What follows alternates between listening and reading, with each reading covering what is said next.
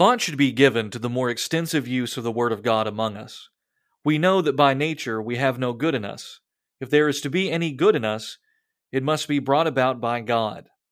To this end, the Word of God is the powerful means, since faith must be enkindled through the gospel, and the law provides the rules for good works and many wonderful impulses to attain them. The more at home the Word of God is among us, the more we shall bring about faith and its fruits. Philipp Spener.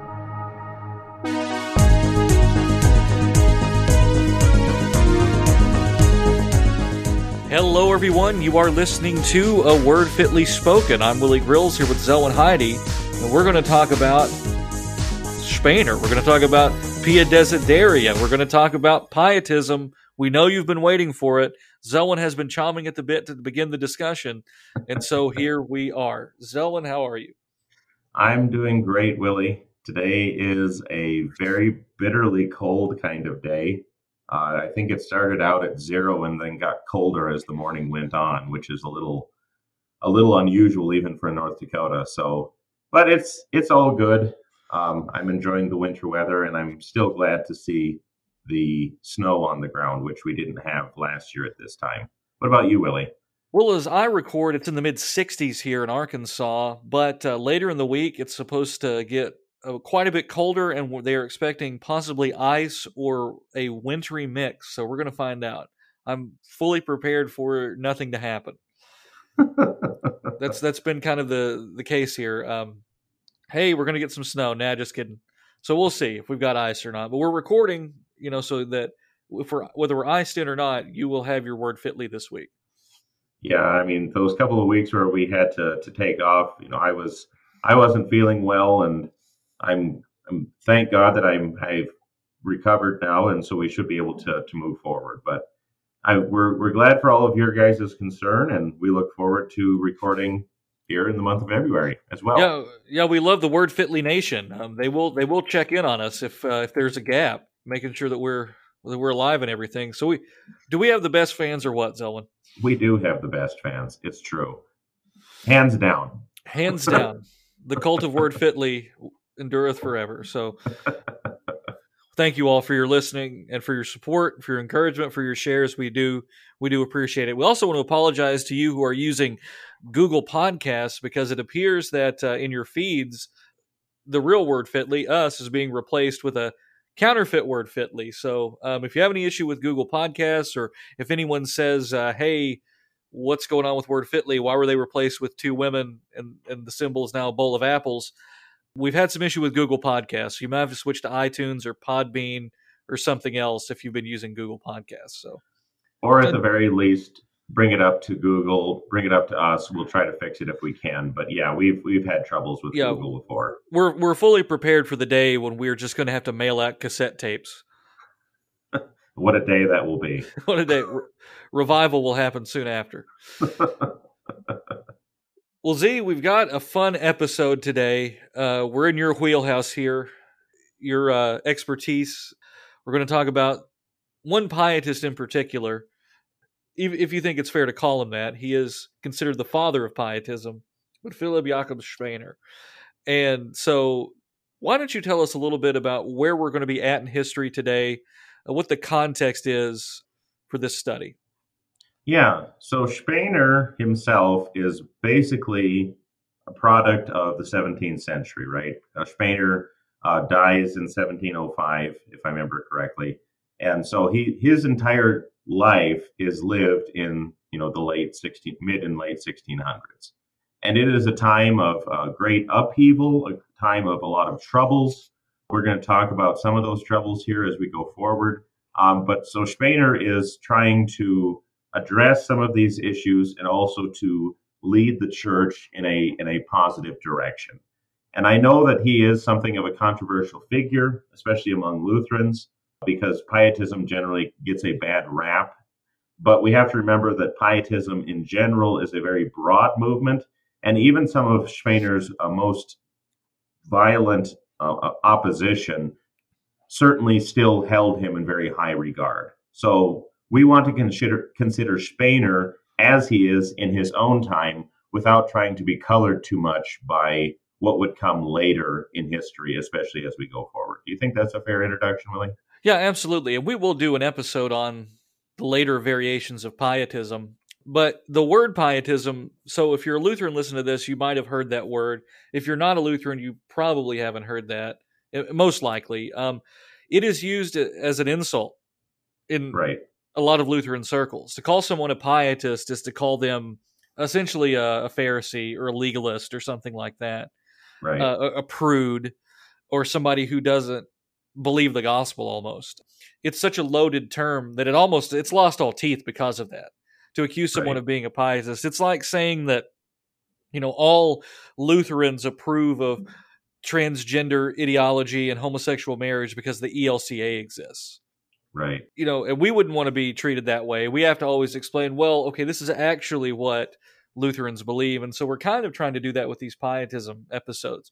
Not necessarily, well, certainly not endorsing everything, especially as it develops, but to try to put it back in its historic context and to understand it. Um, instead of just this knee jerk calling someone a pietist because, you know, they live a certain way or, or maybe, you know, actually believe in the third use of the law or something like that so you have to understand why it develops. It doesn't just happen.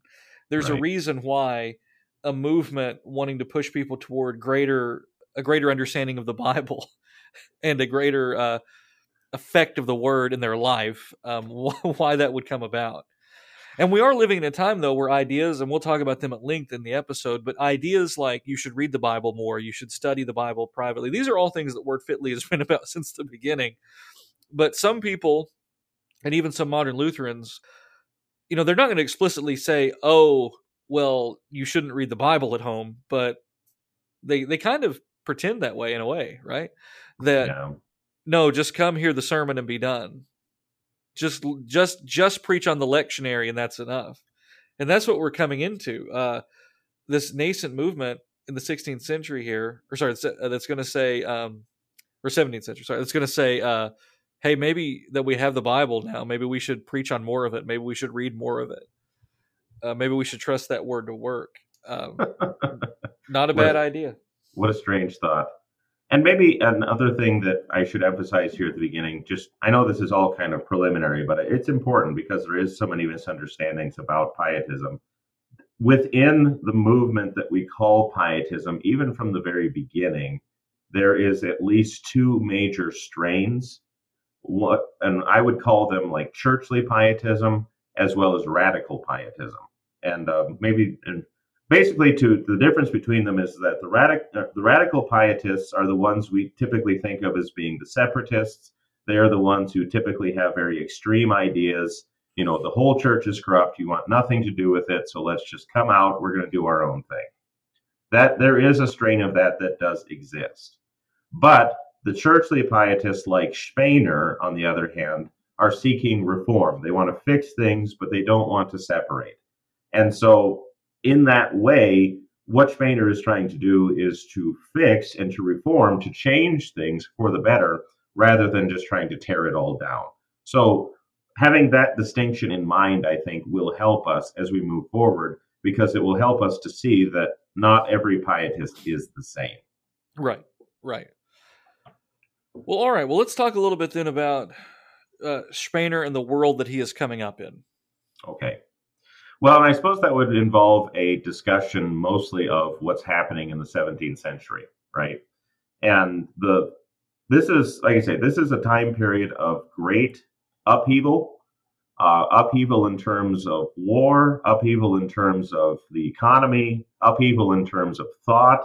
It is a very transitional period. We are leaving the you know the Renaissance and the Reformation and that time period and we are moving towards what will eventually become the Enlightenment in the following century. So, this is a time of great change. And as in all times of great change, we see a lot of problems arising, right? And I think probably the, the biggest catalyst for this, uh, a lot of this change, is of course the Thirty Years' War. What is the Thirty Years' War, Willie? Well, I thought you were doing the history part. I'm trying to bring you in here too, but Yeah. Uh, no, okay. So we need to realize that after the Reformation, the world does not enter into uh, utopia. by no means.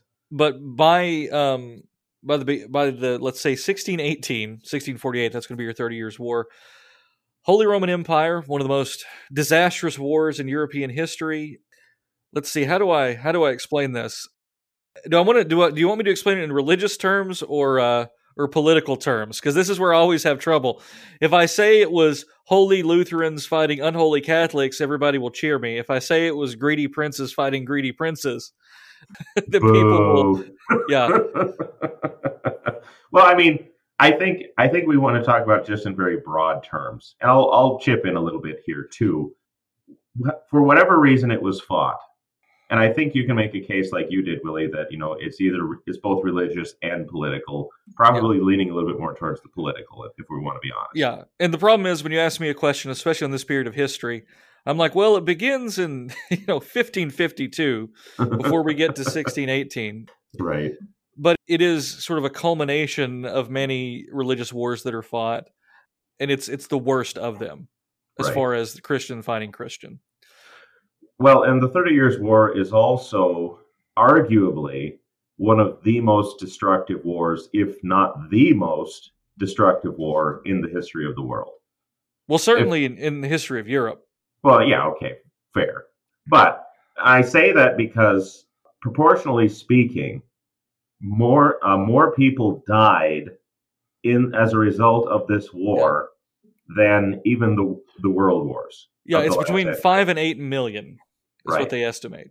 Right. And proportionally, that's, you know, anywhere is like 15 to 20% of the population dies. Right. Which is just tragic. Staggering. I mean, and and and a lot of the problem was is that uh, the war itself was fought by other nations fighting each other on German territory.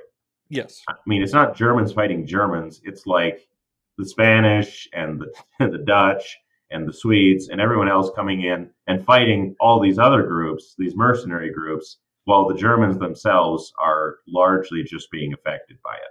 Right. By this point, um, you have the principle, uh, you know, cu- uh, cuius regio. So basically, you know, the the leader Right. determines, the king determines the religion, Right. and so this is how religion comes into play. You have Lutheran states versus Catholic states, and all of this very much intertwined with the land war happening too.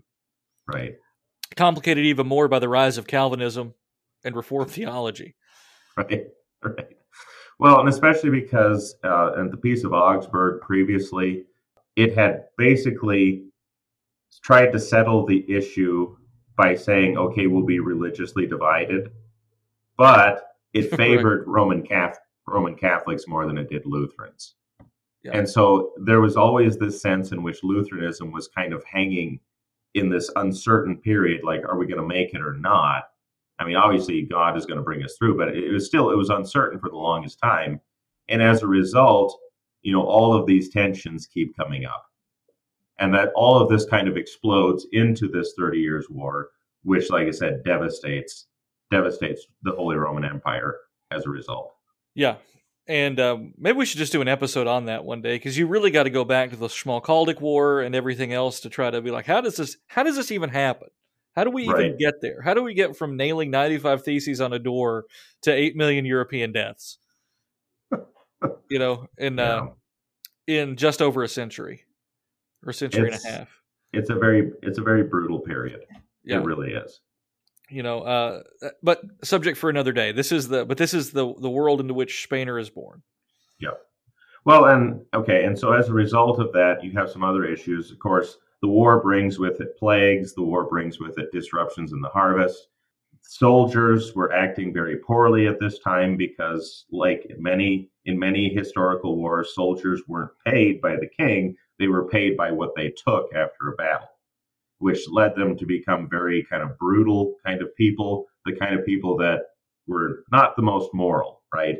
And so this this sort of devastation has created a a kind of moral vacuum within Germany. That is part of what Spener is trying to address is the the the moral issues that have arisen because of this brutality, because of all of this upheaval. yeah i mean i mean you see a similar thing happen to germany post world war one and the Mhm. degeneracy that she falls into and then the degeneracy do I want to say post World War II? Is that too loaded to say? but uh, you know what I mean, right? Let the reader understand. But where you know wherever you have this widespread kind of devastation, it's it's interesting. Uh, wherever despair is present, faith is absent, and so you have all of these, all of this kind of wickedness that comes in to fill that vacuum. Right. Right. Uh, that's why we should pray for peace. Uh, it, it troubles me to hear people praying that persecution come down upon us and and bad things come upon us so that we'll grow closer to God. We might, but you might also uh, become an agent of the devil in times like that too. There is something to be said about persecution leading to a stronger faith, and I do believe that. But it's another thing entirely to say that we should pray for it. Well, and there's many accounts historically of people in times of persecution who do not remain faithful. Right. Many so will not, fall away. Yeah. Many will fall away. I mean, that's the whole reason why you have issues like what is it, like docetism and stuff like that. Yeah. Or, you know, the, the, these who fell away in a time of persecution. Donatism. Donatism, yeah, Docetism. I can't even keep my keep my problems straight. you know, so I mean, it's not a, it's not just an unqualified blessing. It is a time of great trouble as right. we see going on here. But well, I think it would also be helpful to talk about uh, some of the intellectual tensions that are going on at this time too, Willie. Sure, go ahead.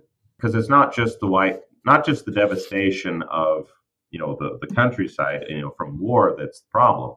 It, this is also a time of intellectual upheaval, uh, brought about, I would argue, by some of the problems created, some of the questions created by the Reformation itself. Um, because when you have such a tremendous change within society, like you know a, a religious division now, that's going to lead to other kinds of questions. Well, how then do we determine what is actually true? How then do we determine, you know, how we know anything?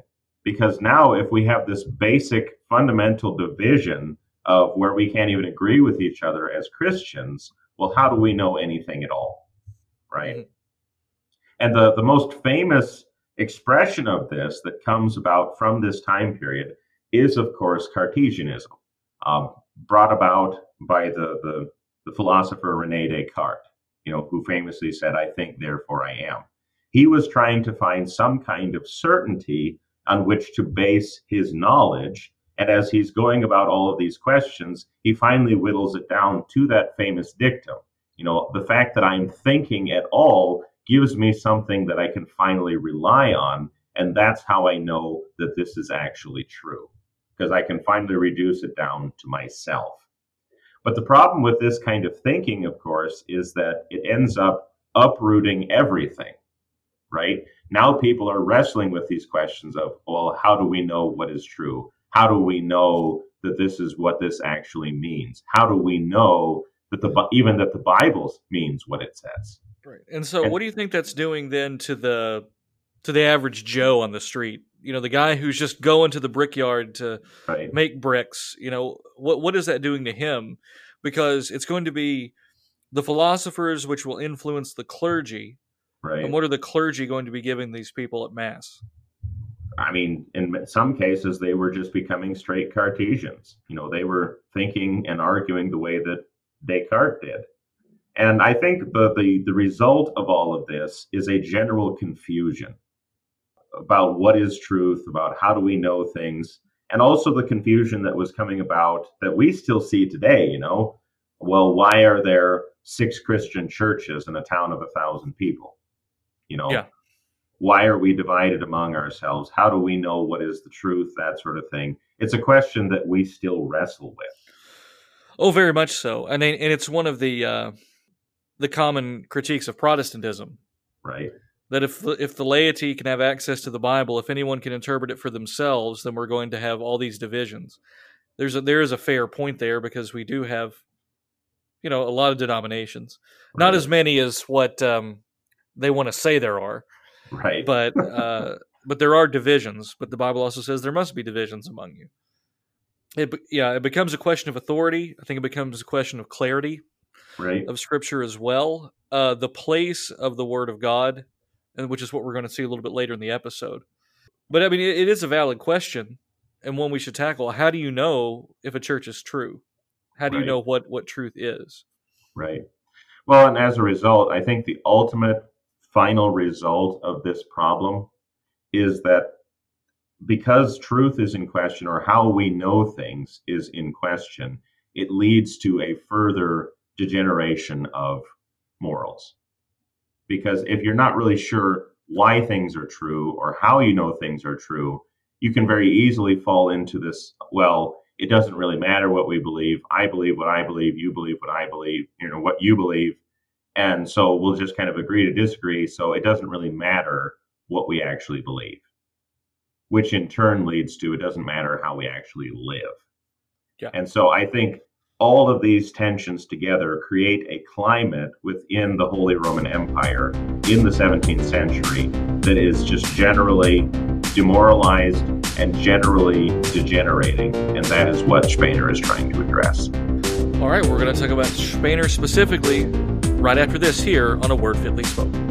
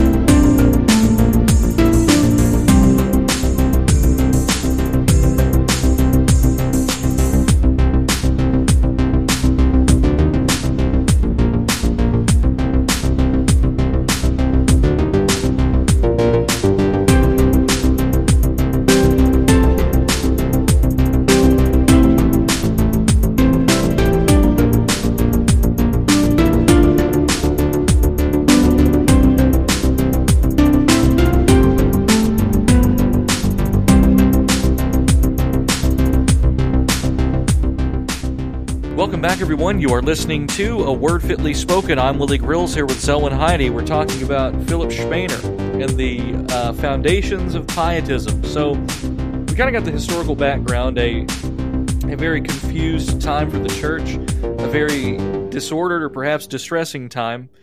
Well, now let's talk a little bit about our main character then. Who is Philipp Spener? Yeah. So Philipp Jakob Spener is the, I guess you could call him the father of German Lutheran pietism. He is the, the one to whom most people will look as the beginning of this movement within Lutheranism. Uh, he's also the one who is going to have perhaps the, the greatest influence, and it will also be an influence on major later figures, which we may talk about, you know, in, in future episodes if we want to go this route. But he is certainly the most important figure for our consideration today. And uh, Philipp Spener himself was born January 13th, 1635. His family was generally well off, and so he got a good education early in life and was heavily influenced uh, by reading, especially the readings of the, the Puritans who were uh, coming into German translation at the time. And he, as a result, begins his life with a keen interest in uh, what it means to be a Christian, right? Do we want to say anything about the Puritans in passing here, Willie? Or Well, I mean that's a that's another episode in and of itself, but I mean I think it's fair to say he does he's going to influence them, he's going to influence Wesley. You know, how far they influence is a subject of debate. right? And when we begin and when we say he influenced Wesley, he influences the Puritans, perhaps they get some of their heart Oh, from the, the other way around. The Puritans influence him. or sorry, yeah. Uh, when we say the Puritans influence him, and then he in turn influences Wesley, excuse me. Uh, Yep. The whole point is, to, for some Lutherans, that's going to be a big red flag. Why would we read someone who was influenced by the Puritans? And why would we read someone who helped shape John Wesley? Well, I mean, because he still has good things to say. And I mean, I suppose you could even make the argument that why would you read Luther when he's influenced by the medieval mystics? I mean, very Yeah. openly, influenced by the medieval mystics. So right, just because yeah. he's reading something doesn't mean that it's bad. Yeah, exactly. We want to be very careful with that kind of thing. It, it just is what it is. And and again, you know, what are what are we going to reject here? What are we going to embrace here? Are you rejecting the Puritans because of some caricature of them? Because if you want to reject the Puritans because of their Eucharistic theology, I can get behind that. If you want to reject the Puritans because you think they were a bunch of prudes, I would have to reject that. Um, the picture that you have of Puritans is broadly inaccurate. You know, we, we tend to think of them as some kind of independent fundamentalist Baptists, right? Um, right. like like as if they didn't drink or that they didn't like live relatively normal lives. And so, and also Puritan, like pietist, is a very broad term. Right. That's but it's another term where and, and Puritan is one that's even come into English that will as a pejorative that everybody understands. To call something puritanical has a universally negative connotation in English now. Right. Uh, right. Uh, because it's it's basically shorthand for some kind of religious tyranny. And and so that word has then been poisoned. So not everything the Puritans said was wrong. There are certainly many many areas in which we could rightly critique them. But if you're just using it as shorthand for a legalist or something, well, that dog won't hunt they're they're stricter. The pietists are stricter, but I got news for you. Martin Luther would have lived a stricter mode of life than you or I would have. Right. And we forget about that. We we think of, you know, the bad language Luther used at some times, or the insults that he used, or and, and think of him as this extremely impious man, and that's just really not the case if you look at his sermons and if you look at what he's saying. It's amazing the kind of picture you can get from someone if you just read what they wrote. you know what, what, what a thought willie what a yeah. thought and, and that's kind of and that's kind of a good caution as we talk about spener and as we're going to talk about his six proposals and things like that uh, what is actually going on here what does christianity actually look like and we want to imprint this sort of modern kind of antinomian very loose christianity onto luther or the lutherans and it just was not the case go go read his sermons on usury right you know, go read other things he says ethically I mean, there are things we could quibble with, I suppose, but not those two things. And, but we would now. We would we would consider him a legalist. Well, how dare Luther say that usury is a sin? Don't haven't they seen my portfolio? Surely God has blessed this. How dare Luther say that you shouldn't go out dancing? You know, I, I went out dancing; it was just fine. Yeah, exactly and so uh, so they get because of the really famous Luther quotes like, "Well, while we sit and drink Wittenberg beer, the Word did everything," and so they they literally interpret that, they interpret that literally, like all Luther was doing was sitting around drinking, and that wasn't the point. Uh, so you know, there we go. And this is sort of a redefinition of terms of reorienting. So all that to say, yeah, uh, the Puritan influence, we got to be, or his influence on the, the Puritan influence on him, we got to be careful because that's automatically going to turn people off when they hear that. Right. Maybe it should, maybe it shouldn't, but it is what it is. Well, I mean, and if you want to be specific, the, the, the major Puritans who influenced him would be like Bayly, uh, Sonthom, and Dyke, which aren't always the biggest names in Puritanism, but I mean, they certainly are influential at this time. Uh, we can't also neglect the, the major influence of Arndt, Johann Arndt, who wrote True Christianity, in the Reformation period as a Lutheran, and he, he also has an enormous influence on Spener as well. I mean, Arndt has an enormous influence on everybody. I mean, Arndt is, even though true Christianity has been largely lost to us today because it was wasn't really translated until relatively recently, Arndt was one of those books that had the influence on par with like uh, Pilgrim's Progress. I mean, it was just a book that everybody read everybody knew. You know, if you had two books in the house, it was the Bible and Arndt kind of a yeah. thing. So kind of a like a like a Matthew Henry for the English or something like that, or Pilgrim's Progress. Yeah. Or, you just don't want to admit Pilgrim's Progress is what is what this comes down to. right. I mean, as Baptists go, Bunyan's Bunyan's he's a good one. He's a good one, I suppose. but anyway, all that being said, uh, Spener goes through his life you know, normal academic education. Uh, he goes to Strasbourg, where he receives his uh, degrees. He's also heavily influenced by some, you know, what we would consider to be Lutheran Orthodox theologians at that time, uh, Johann Schmidt, Sebastian Schmidt, and jo- Johann Conrad Dannhauer, if that means anything to some of our audience. Uh, but he's basically he's completed his theological studies by the year 1659, and uh, he later will defend a thesis on Revelation in 1664 when he's also married on the same day. So, all that being said, a pretty standard education for his time.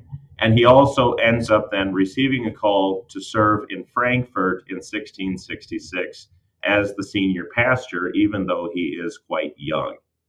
And it is here during his tenure in Frankfurt for the next 20 years uh, that he is going to have most. Uh, this is where he'll write Pia Desideria, for example. This is also where he will begin his catechetical labors because he's well known for his catechism, as well as uh, his ideas of how ca- of catechesis should be performed.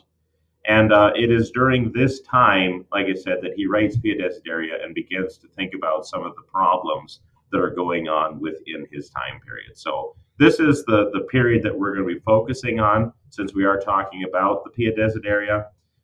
Is there anything else that you want to add to that, Willie, before we move forward? No. Um, and just for clarification for the audience's sake, Pia Desideria is a book by uh, Spener that is going to detail right. his uh, his ideas for reform third in the third segment we will we will talk about it at length, including uh, how you would best like to translate that title, because I do not like the heartfelt longings of uh, Fortress Press here. Uh, but anyway, so what is Spener seeing then? He's a he's a pastor.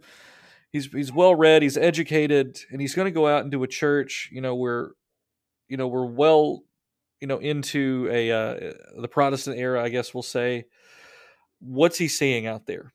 By all by all accounts, the Reformation happened, so every uh, plowboy should be reading the Bible and have a perfect knowledge of Christianity, right? Sure. well, I mean, because this is still very much a time period in which education is on the rise. I mean, it's it's improving, but it's nowhere near the general education that we would see, say, in our age. You know, I mean, you have these more public like schools that are already starting to come into existence.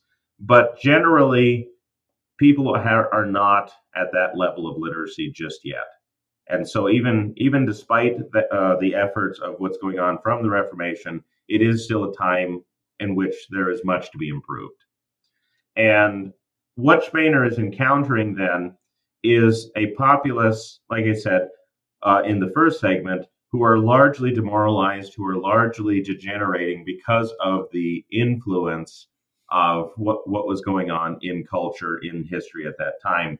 And I would also say you, you would see problems with, you know, extreme drunkenness, for example. Uh, you would see problems with a kind of brutality of, of manners. Uh, you would see problems with a general indifference towards what's going on in the church especially because uh, many of the clergy at this period uh, were preaching in such a way that was, I wouldn't say incomprehensible, but it was often not to the level of what the people needed at that time. The clergy, of course, were very highly educated, and you know they would they knew Latin, they knew all of these languages, they were highly versed in theology, but they were having trouble translating that in a way that became intelligible to the people. And this is a common complaint, not only in Lutheranism, but in just Christianity in general at this time. I mean, for crying out loud, you have uh, Swift, for example, uh, Jonathan Swift, I think in the following century, if I remember correctly. Isn't Swift in the 1700s? Mm-hmm. Um, yeah.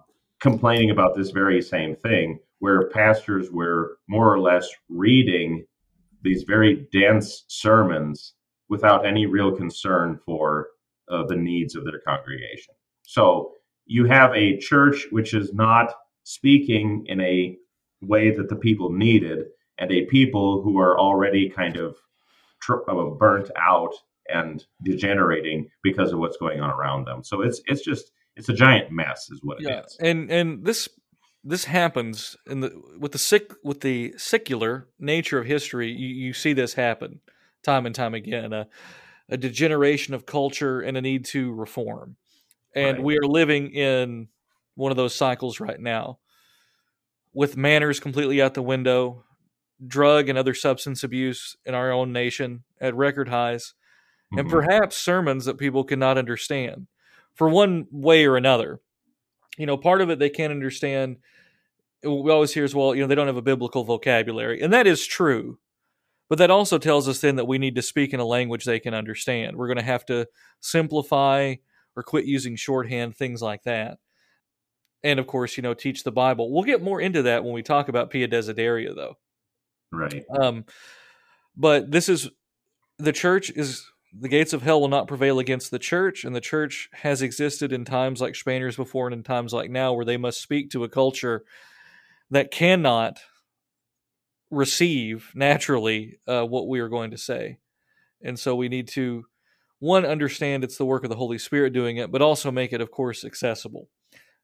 You know, we understand that that God works through the Word, but we also understand that he does that through human means. So we have to speak. We couldn't get up and preach in Greek to an English congregation. Right. Or preach in German to an English congregation or, or whatever it may be. And I, a lot of the issue that we see happening was is that the clergy, being so highly educated, um, were often like quoting, for example, they would pepper their sermons full of quotations. Uh, they would speak in Latin or in Greek or in Hebrew or whatever in the pulpit, even if they went on to explain what it meant. I mean, it was why are you doing it is the question. And again, maybe this is a third segment question to deal with, but are you doing it just to impress or are you doing it to teach? Because there's two different, those are two very different things, right? Yeah.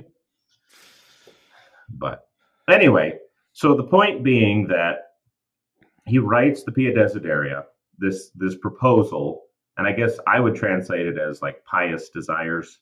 That would yeah, pious my- desires is the natural one.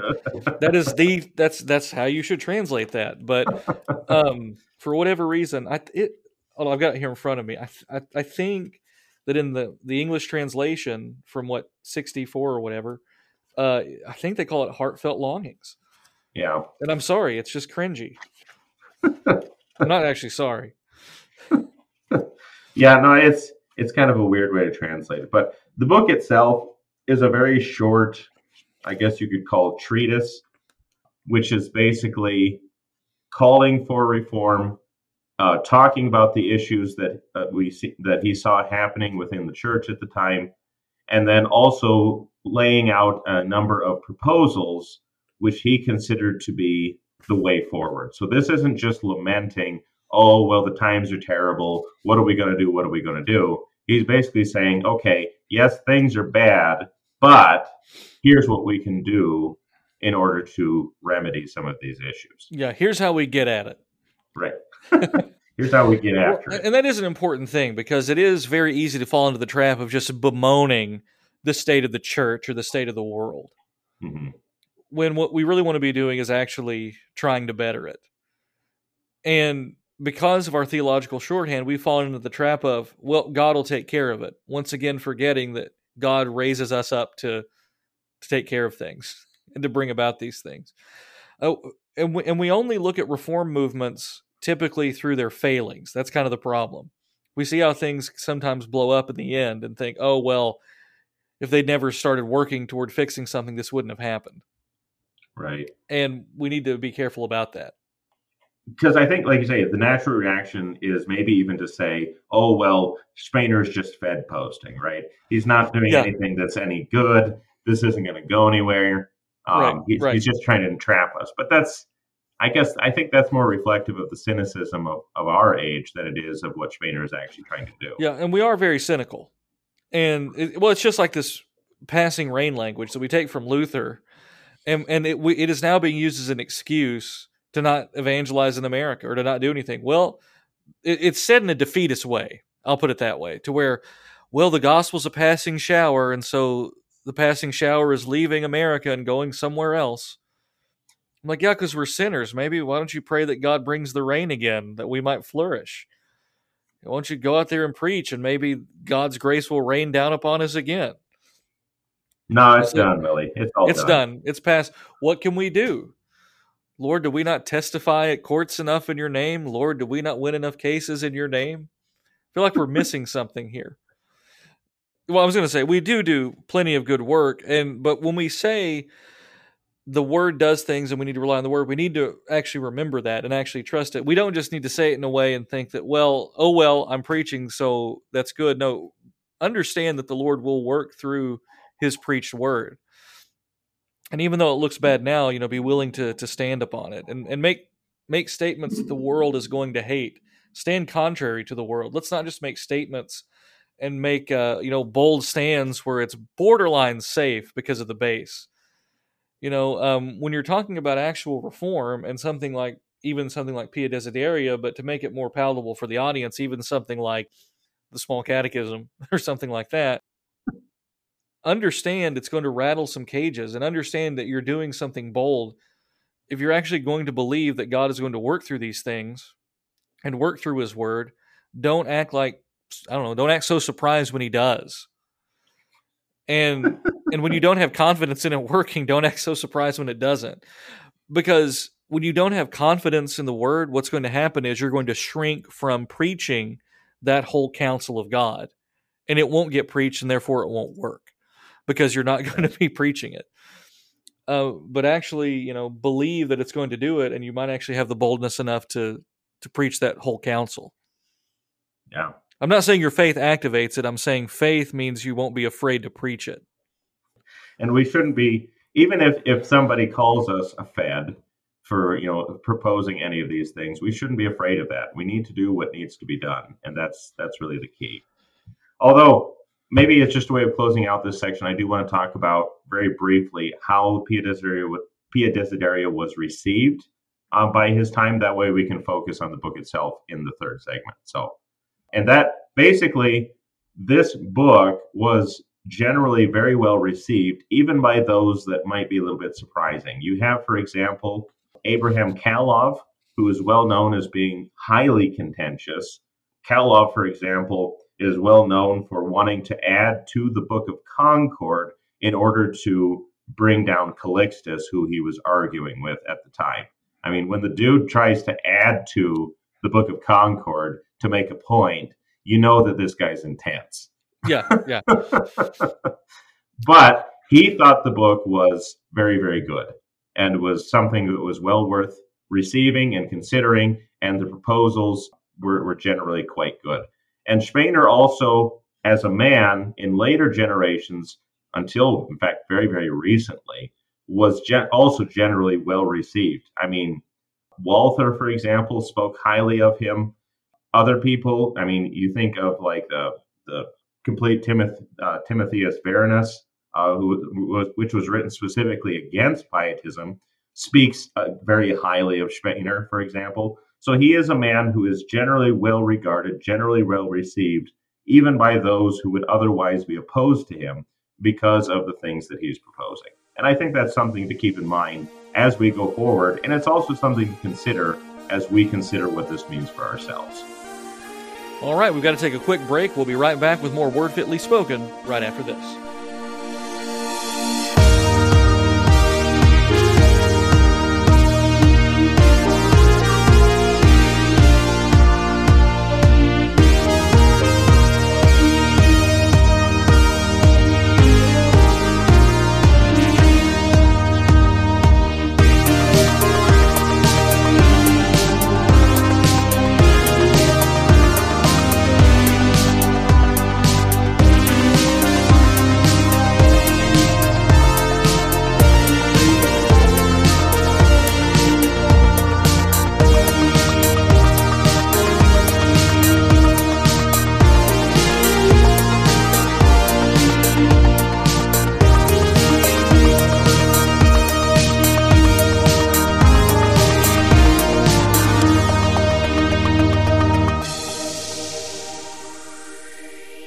Welcome back, everyone. You are listening to A Word Fitly Spoken. I'm Willie Grills here with Zelwyn Heide. We're talking Philipp Spener and talking Pia Desideria. Well, we've talked about the book quite a bit, or at least the history leading up to it. So, Z, let's go ahead and talk about the book itself. Sure. So the book itself is divided into three main sections.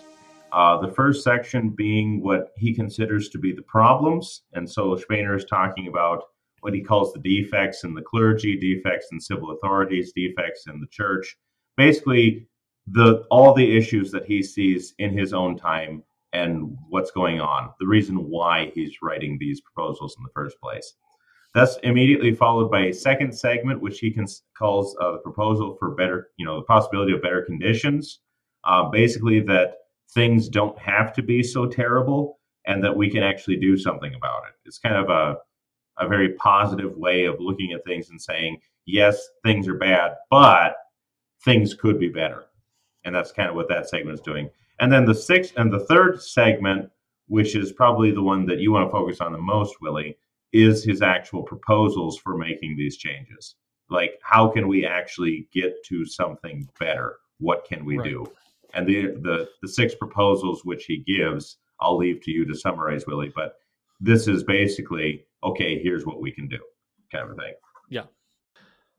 Well, all right. So it's going to be widely read. Is it put into practice in his time? Do you think? Yes, I mean, I do think that some of the things that he's proposing are put into practice, especially within his own ministry, like his own his own practice. He's certainly doing a lot of these things, but a lot of the things which he's proposing are not just unique to his own time, and I think that's what makes the book so useful, also for us, because he's basically saying things like, "Read the Bible." you know uh, things that are are true for every time and age. And i do think that it is something that we should consider as we move forward. But let's let's actually get the proposals themselves. What are the six proposals willie okay well we'll just start and we'll, we'll start and discuss so we'll go one to the other uh, the first proposal okay. is that thought should be given to a more extensive use of the word of god among us okay okay so pastors should preach from more than just what's in the lectionary and that Christians should meet to study the Bible, or that or that even home devotion. And we'll talk about that a little bit more as we get into it. But but okay. the idea that there should be more avenues for the for use of the Bible than just the Sunday sermon or just the lectionary. In you know, in, in short. So okay. thoughts on that, Zelwyn? Well, I know, for example, that Spener himself uh, put this into practice within his own life. He began preaching on texts, not typically on Sunday morning, but on other days, uh, other than what was appointed. Yeah, I, I, think that should be, that so. should be clear that the Sunday service does not change in the Spener's. Right. Like he's talking about extra services or extra opportunities. Right, and so that's something he certainly puts into practice, and he also is a great. He's also doing everything that he can to support, you know, the laity getting into the Bible more as well. Yeah, And which kind of brings us into the second proposal, which is that there should be the establishment and diligent exercise of the spiritual priesthood. Right. So we that should be emphasized that and and so with these two things, um, I know some of our pastors listening, and probably rightly, are concerned with a de-emphasis of of the distinction between the clergy and the laity, which is not really Spener's point. No, it's his point in this is to show the layman that he has an active spiritual life that he should, you know, participate in. read the Bible. yeah, he should read the Bible. Yeah. And and on the flip side of that too, that the clergy should recognize that their calling involves Bible study, teaching, reproving, and consoling. Right. And a personal dedicated life that that the clergyman's job is not merely academic, but he has a spiritual life to attend to as well.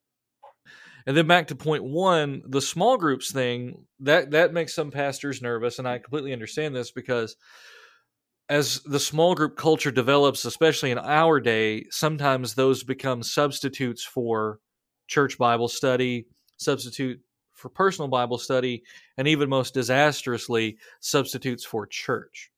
Right. Spener is not trying to minimize the importance of the church and the liturgy. He is trying to provide more than that and right. beyond that. Uh, yes, it all revolves around the church. It revolves around the reception of the supper, everything like that. The preached word, of course. But in Spener's thinking, more of this is not a bad thing. Uh, more time in the word, more instruction in the word, a greater understanding of the word is essential to a healthy Christianity. Right, right. I was saying, and maybe especially with the small groups thing, um, you know, this is the beginning of what some have called conventicles, which again also has a bad rap in many circles and for good reason because of the abuses that can come from them.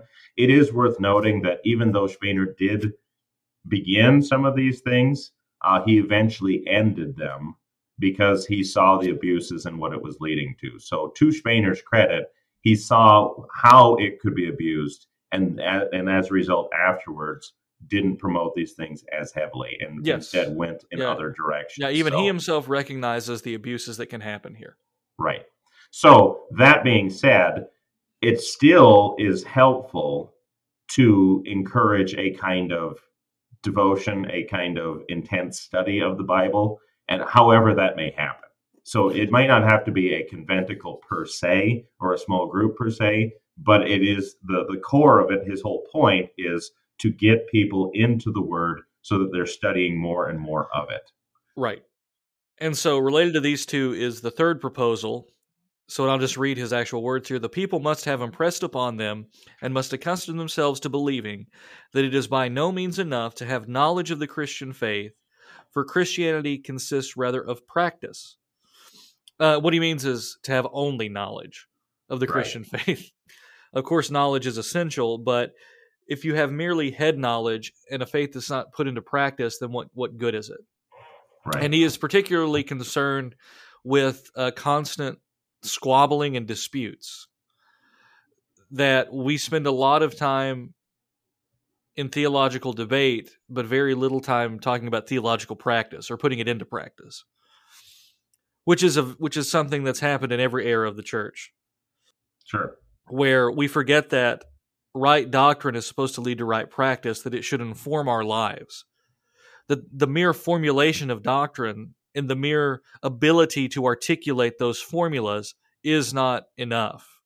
That is not the same as saving faith, and it is not the same as a living faith. That a robot, a text to speech program could accomplish that. Right.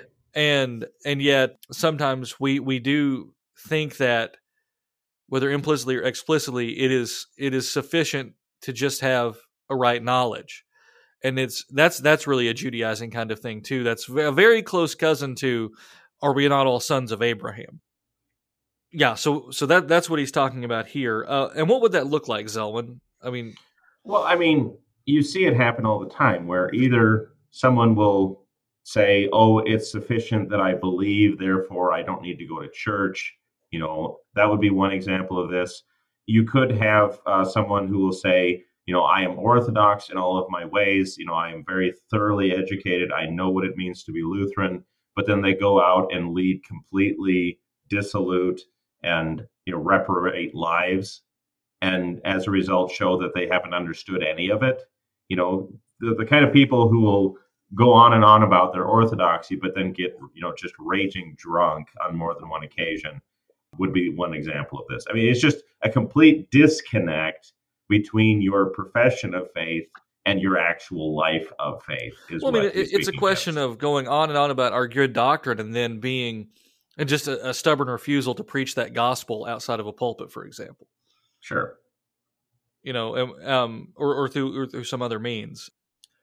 And I know it makes people uncomfortable to talk about because we tend to think of this in terms of its abuse because you're going to hear it and think, okay, now Willie's telling me that if I don't personally witness to the guy in front of me at Starbucks or whatever, that I'm somehow sinning.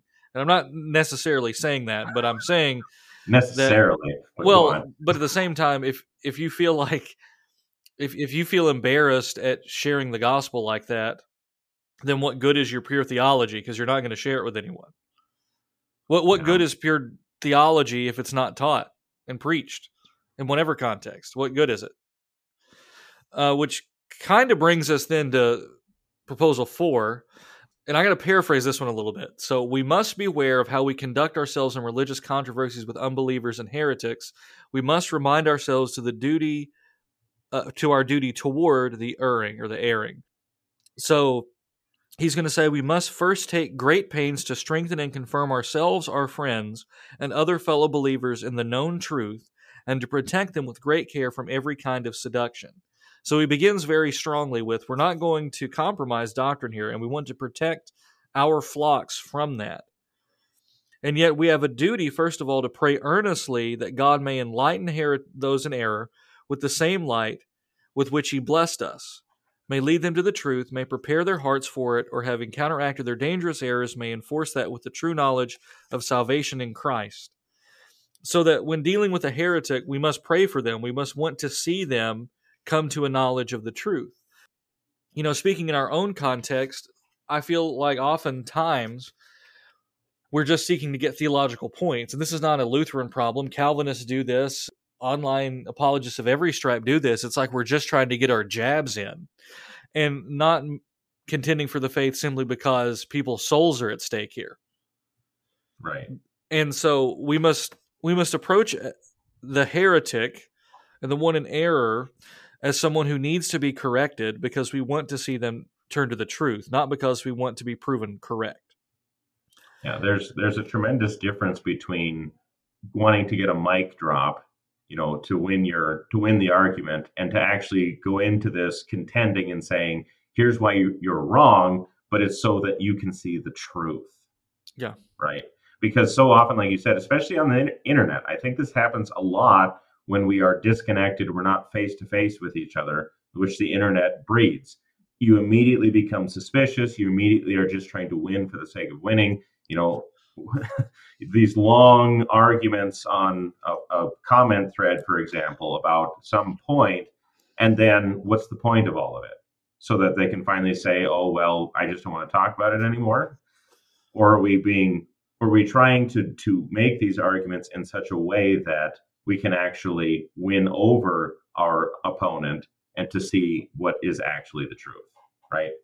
Right. And of course, that isn't to say that there isn't a time for harsh words or for difficult conversations or for pointed language, even. But it should still all come from a place of love and concern. Right. For that person, not simply to be right, not simply for the sake of triumphalism or anything like that. Right. Proposal five, maybe the most controversial. I don't know. Essentially, that both integrity of life and education, including the spiritual development, must be considered necessary when calling persons to be pastors. Sorry, that's my best attempt to uh, do justice to the fifth proposal and and summarize it, you know, briefly, because this is where you're basically judging if someone's a Christian or not, and it makes us all uncomfortable, and it should. But the idea that a candidate for ministry's spiritual life should be considered along with his education that education enough is not entitlement to a religious calling.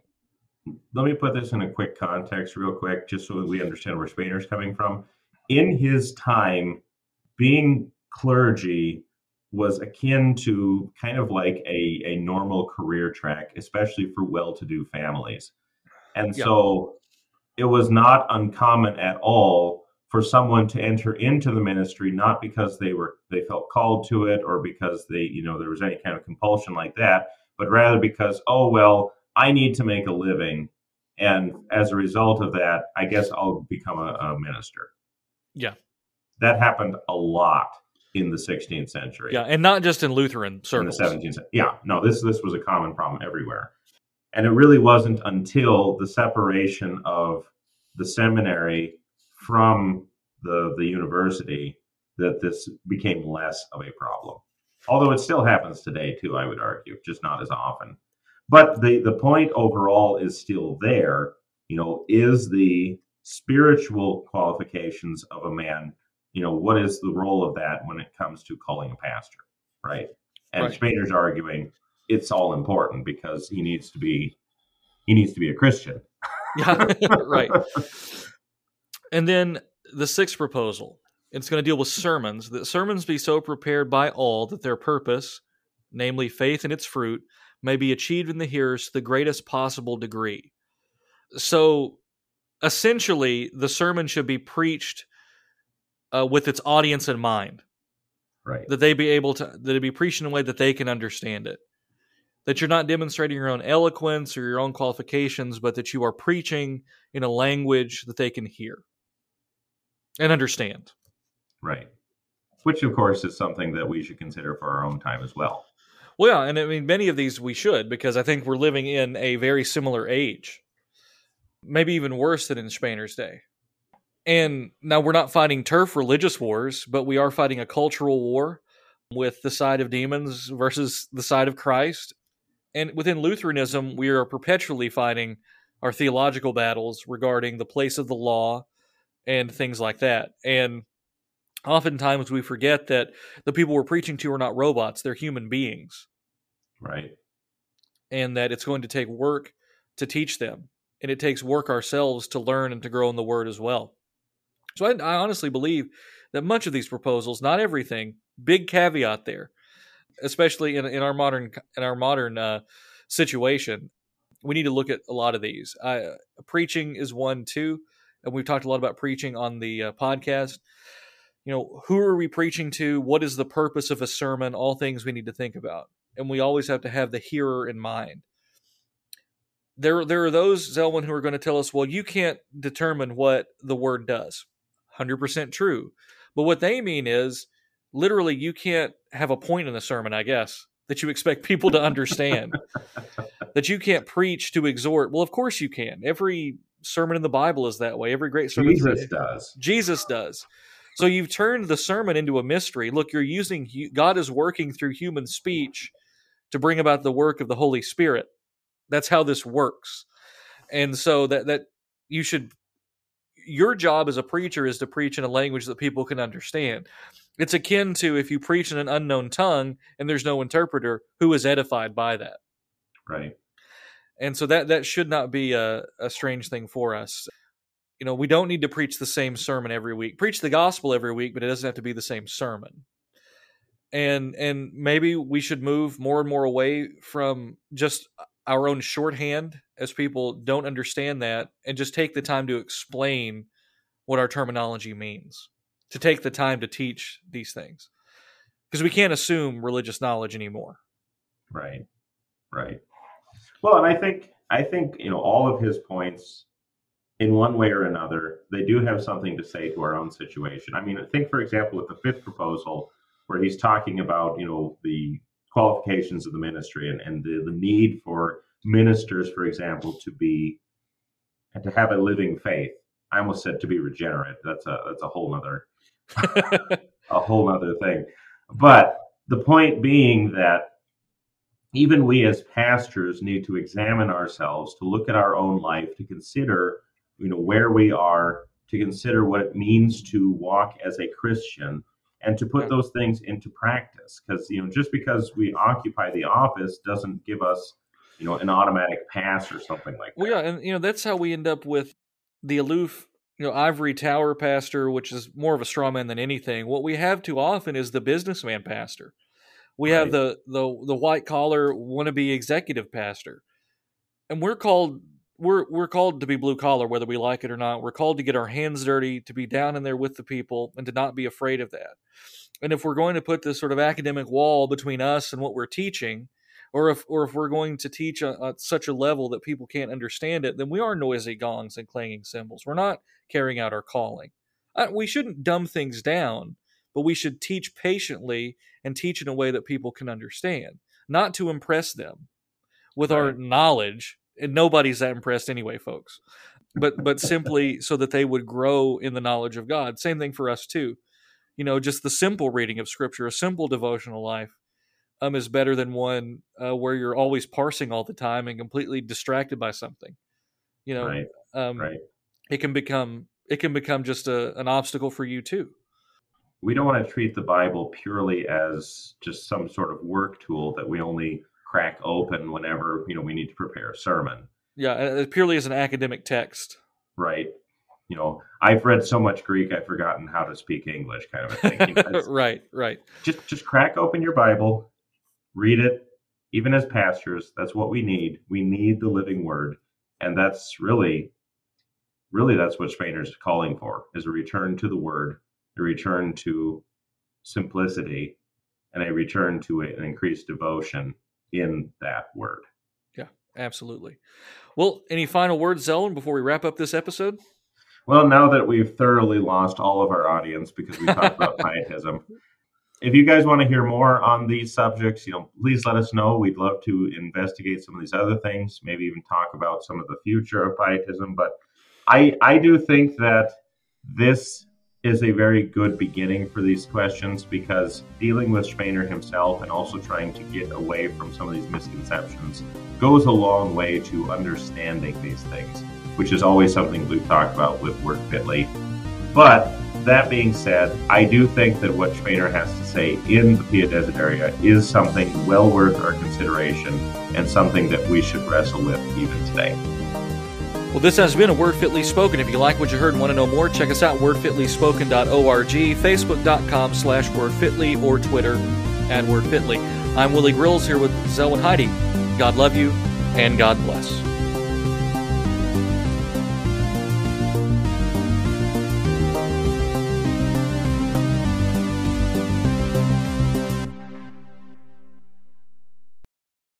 There is no doubt at all that the counsel of God will be accomplished without us, and what is revealed in the Scriptures will be fulfilled no matter what we may do.